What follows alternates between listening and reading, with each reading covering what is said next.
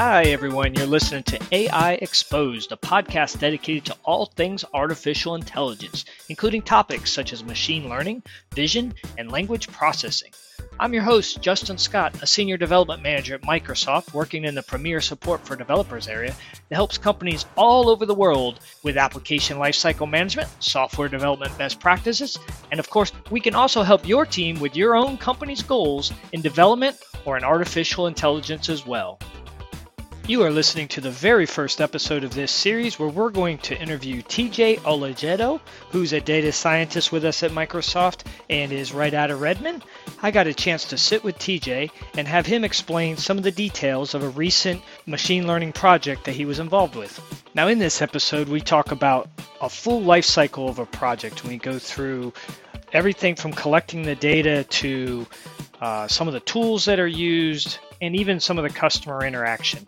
I do have one confession to make though. There was one point where he mentioned the customer's name, and although the customer most likely wouldn't have an issue with it, uh, we just didn't ask the permission, so there's a little bit of a, a bleep in that spot. So just want to give you a heads up on that.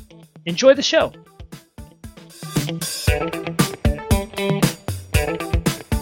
All right. Hey TJ, how you doing today? Good. How are you? I'm doing pretty good. Uh, so I'm really excited to talk to you about this uh, project that you started, and uh, we're going to go through some of the uh, successes and some of the challenges you had. Uh, first, can you just tell us a little bit uh, about yourself? sure. So my name is TJ. I'm a data scientist in the Data and Decision Sciences group. We're a group of data scientists in CECIT, and we work on primarily internal and external engagements in a variety of industries. All right, sounds good. And uh, and where were you before Microsoft? I uh, graduated in 2015, and I joined Microsoft uh, right after I graduated. Uh, so I've been at Microsoft for about three years now.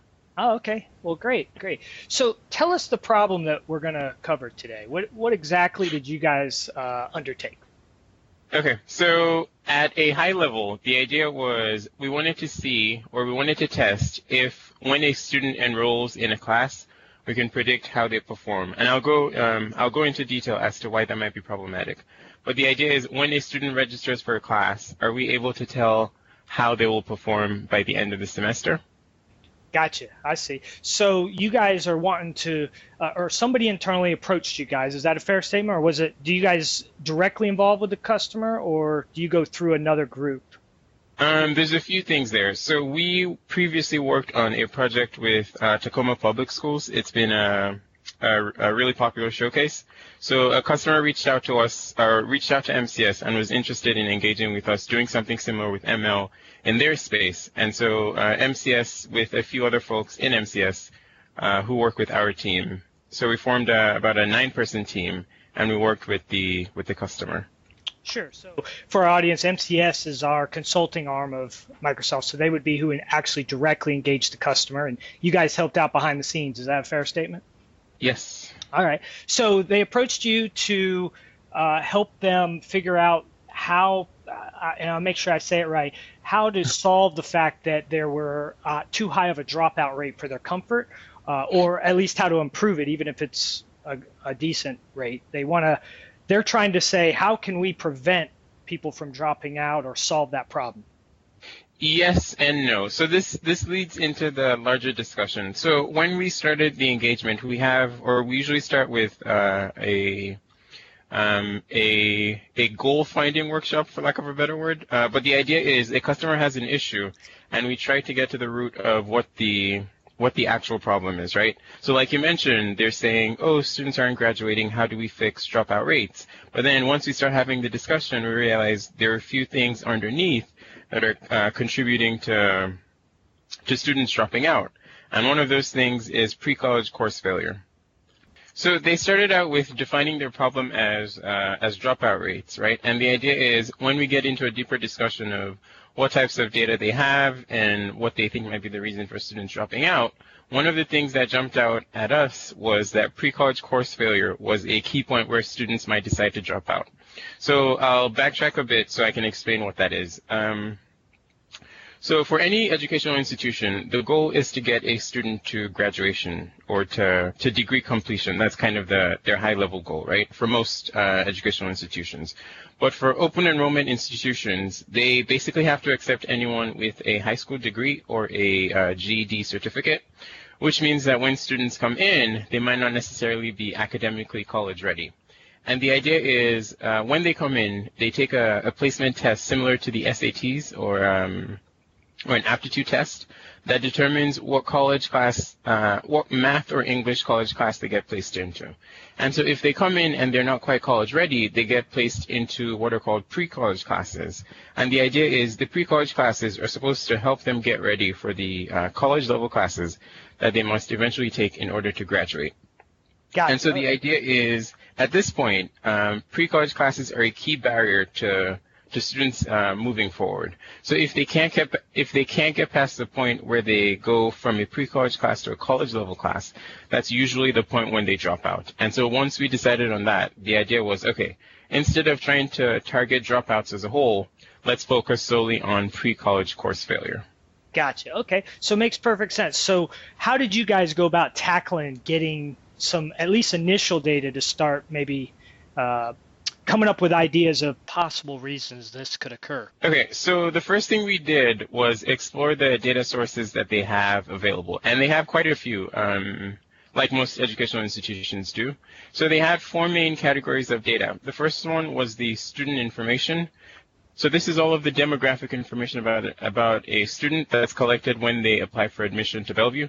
So it has things like their uh, student race, ethnicity, their address, their zip code, um, the previous degree they've earned, so whether they're coming from high school or they have a GED, um, their family income, their family status, if they're working or going full time. So basically capturing all of the circumstantial data about a student that tells us that student's story.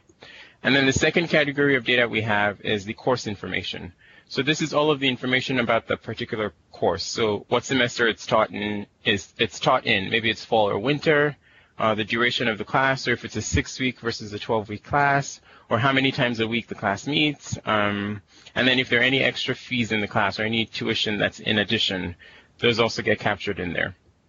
The third group of information we have is the instructor information.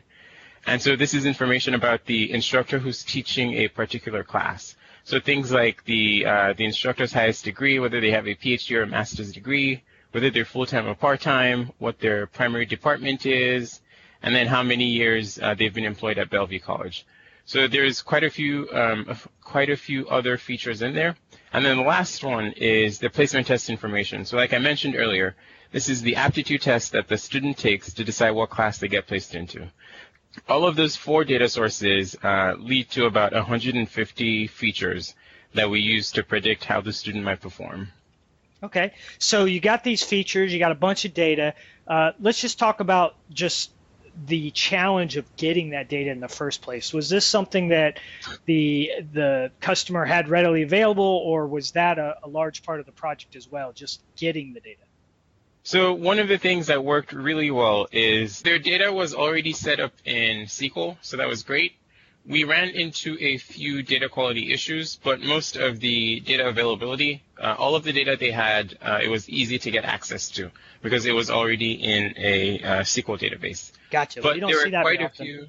Yeah, uh, usually that's getting the data is the biggest problem that we have. Gotcha. Well, the okay. problem is getting data is quite different from getting quality data.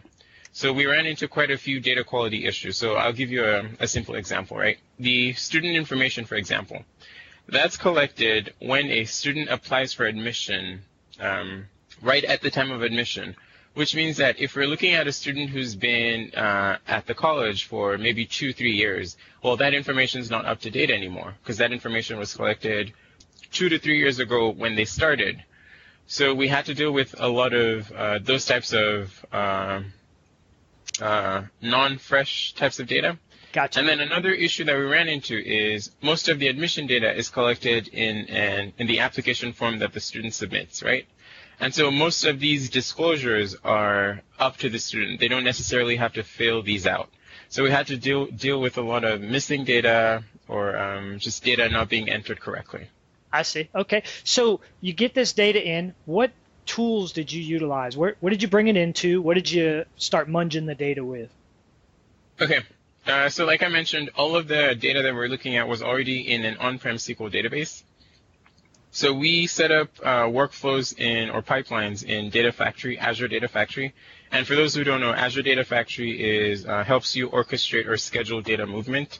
So what we're doing is using Data Factory to create pipelines that would move the data from the on-prem SQL database to the Azure SQL database and fully automate that process. So no one would have to manually handle it. And then once all of the data is in an Azure SQL database, we can easily connect to it in Azure Machine Learning, where we do all of the modeling, the um, insights, all of the all of the ML magic. And then once we get predictions, we output that to Power BI. Okay. And the goal of the Power BI is to create dashboards that we can share with people who can take action on on the data. Okay. So when we predict how a student is going to perform, we want to share that with the college administration. So people like the teachers who teach the class, the faculty, the administration, and the student advisors, since they're the ones who will eventually take action on those predictions. Gotcha. Now, one thing you said that uh, stood out to me. Uh, you set up pipelines. You did that right from the beginning, or did you guys model a little bit, kind of do a little proof of concept of whether you could even create a model, or right from the get go you set up those channels so that it even when you start solving this, you can kind of get refreshed data at any point. So we, we did that in tandem uh, since two separate two separate people were working on the things, and I think most of the workflow uh, we, we, were working on in tandem. The idea was at the end of the day, we wanted to get to a fully uh, production ready system but in the in the in between, we could work on uh, just one-time copies of the data.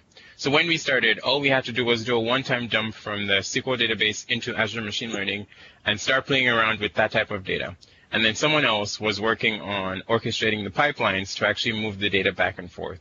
So then once the, the pipelines are ready, all we do is just connect the Azure SQL databases into machine learning. That way we're not waiting for one to be finished while we're while we're working on the other, we can work on both together. Okay. And I know you were part of a, a, larger team. Can you just briefly, what are some of the skill sets or, or folks that were on the team? Not specific names, but just some of the roles that were important in this. Uh, okay. So uh, I think the first, uh, the first uh, role that was super important was a uh, an architect uh, who defined the full length of the solution, and this is what it might look like. And then we had a purely data person who was working on most of the SQL magic, uh, putting the data in the right format, um, handling all of the missing data, doing all of the pivots. So that person was key in handling all of the SQL. And then that same person worked on the data factory movement, which also, I guess, relies on a little bit of SQL knowledge. But mostly all of the data movement needed a primary data person. And then on the machine learning side, we had two data scientists on the project, uh, of which I am one. Um, and then on the Power BI side, we needed someone who was uh, comfortable with UIs and designing dashboards and being able to translate the the insights to the end user. Okay. And so when you talk about visualization, like using Power BI, was that able to start some parallel task while you guys were taking care of other stuff? Or was that uh, a definitely kind of a downstream type process? Or I almost, I, I don't want to say waterfall in the right fashion, but there were mm. certain steps that had to be taken after another, certain dependencies. So Power BI worked uh, similarly in the same way as the data factory worked. So once we had our first model ready, the idea was we wanted to get it right in front of the customer, get their feedback on uh, this looks good, this is what's important, uh, these are the things that we need to see more of, right? So once we had our first model predictions from Azure Machine Learning, we immediately output that into Power BI, and someone is working on designing the dashboards and uh, validating that with the customer. But in the meantime, we're working on the back end on improving the model, trying to figure out what more features to add or what else we could improve. Ah, I see. That makes sense. So I'm, I'm trying to walk through this, keep walking through this process. Uh, so you guys are, you've got data, and you're part of the team that's actually sifting through this data uh, and you're trying to create a model, were there any challenges along the way? Uh, for example, you said there were a lot of factors right from the beginning. Uh, mm. Any challenges other than the grooming of the data to, to get those models going? Not really. Let's see. The we obviously had to handle all of the missing data, uh, but one of the things we also needed to do was capture additional data that wasn't necessarily captured in the raw data. So this is uh, it's usually called feature engineering or feature generation. And the idea is there were some important uh, features that the instructors or the or the college administration mentioned that they thought were important, but that we couldn't capture in our data because we didn't have those in the original feature set. So what we did here was try and create new features to capture additional information. So things like, is the same instructor teaching the same class or, um, or is it a different instructor, right? Is the student retaking the same class? Are, are, they repeating the same class or are they taking a new class? Um, what class the student is going from. So whether they're going from Math 98 to Math 99 or Math 99 to Math 101. So all of these help uh, include uh, SME information or subject matter expertise in the model instead of just relying on the original data set. Yeah, that makes a lot of sense. So you guys go through this model, you start figuring out things, and I assume you're whittling out certain uh, factors that are no longer considered uh, valuable parts of the model. Now, do you get to a point where you pick the top four or five items, and that's what you go, just so that the customer has uh, something tangible to start working with, or do you kind of give them the full model and uh, and let them figure it out themselves, or do you guys actually come back with suggestions? How does that process work? Okay, so we did that in in a way that I think really um, really helped the customer.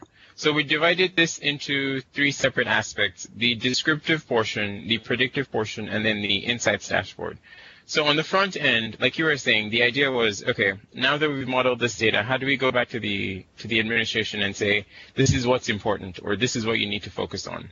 So the first part was the descriptive portion of, of saying, okay, based on the data that we've seen, these are the the factors, uh, and I think we did top 20 or top uh, 30. These are the key factors that are important in predicting how a student performs. And then uh, on the full model side, we keep all of the original features that we start with, except for the ones that are mostly missing. And then we run predictions through those and come up with a, with a prediction for the student saying, if a student has these features and they're taking this class, this is their probability of success, right? And then once we get that probability, it dives into the third part where we say, okay, for a student, this is the probability of success. And then on the dashboard, we say, these are additional features that might help inform why the student's probability is so high or so low. So if we're saying that student's probability of success is uh, 90% or 99%, we're saying, okay, these are the key features that might help um, inform what that prediction is, right? So maybe their GPA is really high, or they're full-time uh, instead of part-time, right? Or they have um, an associate's degree before coming to the college. So all of that information gets shown on the end dashboard. Okay. So now that you say this particular uh, this student uh, yeah. has a 50% chance, right? It's a pretty low what they of what they want to see, pretty low odds of them continuing on. Mm. What do they do from there? Uh, what what is how do they know what to actually change in their school from that information? Okay, so there's a there's a few things there, um, and I think I can uh, if I go into the actual examples, so one of the things uh, that customer has is a uh, sequence diagram. I'll try and explain this so you can intuit it uh, visually. So the idea is when a student comes, there's a sequence of classes that they go through to eventually get to a next class, right? And in our analysis, one of the things we found was that, oh, there were certain routes that were more optimal for a student to follow, right? So if a student wanted to take um, let's say elementary algebra 1 and elementary algebra 2, they could take those two classes, which would be a slower route for them to take, or they could just take one giant algebra class, right? But what we found was that for some students, if they took just the one giant class, it reduced their probability of success in the next class that they take. And so that's that's where some of the some of the uh, the courses of action for the administration came from, right? One example was the idea that, okay, maybe there's a specific route that works for each student. Maybe taking 98 and then 99 is not the optimal route. Maybe they take 96, 97, and then 98. That way they're better ready when they get to uh, course 99. Ah, gotcha. Yeah, yeah. Uh, and does does it work uh, not always in a positive manner in the sense that uh, per- perhaps they found out a professor is possibly a culprit of some dropouts? Did they did they get that kind of news as well? Yeah. So in the in the descriptive analysis, uh, one of the things that we were looking at was how a particular how a, partic- a, particular feature might affect a student's probability of success. So really simply, uh, I'll explain the, the logic that we used here. The idea was if we keep all of the information about a student the same, and then we change just one feature about them, how does that define their probability of success, right? So if we say, okay, Justin's a student, uh, all of his information is the same, and then we say instead of instructor X teaching him, instructor Y is teaching him, how does that affect uh, Justin's probability of success, right? And so one of the things we found out is the the probability changes drastically de- depending on the instructor. And it's important to mention here um, that this is an exercise in correlation, right? We can't necessarily say that instructor S is just or instructor X is just so much worse than instructor Y. That's why their probability is lower. There could be a few underlying things that are going on um, in the model, like maybe instructor X teaches a more difficult class, or uh, or instructor Y teaches a much easier one. But basically, the idea is that for each student, there's that variability depending on what instructor they take the the class with. Okay, makes sense. So yep. let's just dive a little bit into your actual project. So uh, I guess I'm talking specifically when you're in HD Insight. What particular models, if you happen to remember all the details, uh, were there any particular models that uh, went took you down a bad path, and you, you had, in other words, you experimented with these and it just didn't work out. And, and do you happen to remember why that didn't work out? Um, nothing specifically uh, model related. Our we're outputting a probability, so we used uh, logistic regression. Um, we found that logistic regression worked generally better than decision trees, and logistic regression was also easier to explain to the customer. So one of the key things that were that we were um, that we're keeping in mind when we're trying to decide on an end model was we didn't want to sacrifice accuracy over interpretability. And what I mean by that is we didn't want to hand off a black box to the customer that they wouldn't understand, right? So the idea was we had to pick something that would be easy to explain, but also highly accurate. I see. And there's a there's a trade-off between the black box models that are usually more accurate versus the the ones that are easy to interpret but are also um, slightly less accurate compared to the black box ones. Sure, sure. And and were there any uh, again a specific? Do you, do you recall any overfitting problems that you had to overcome? Um, we didn't. Uh, well, we divided our. Um, so the validation we used was dividing into training and testing. We used about a 70-30 split, where we train our data on 70% and then validate it on a test set of 30%. And so the, well, even though that's based solely on all data, the next validation step is putting this into practice actually, right?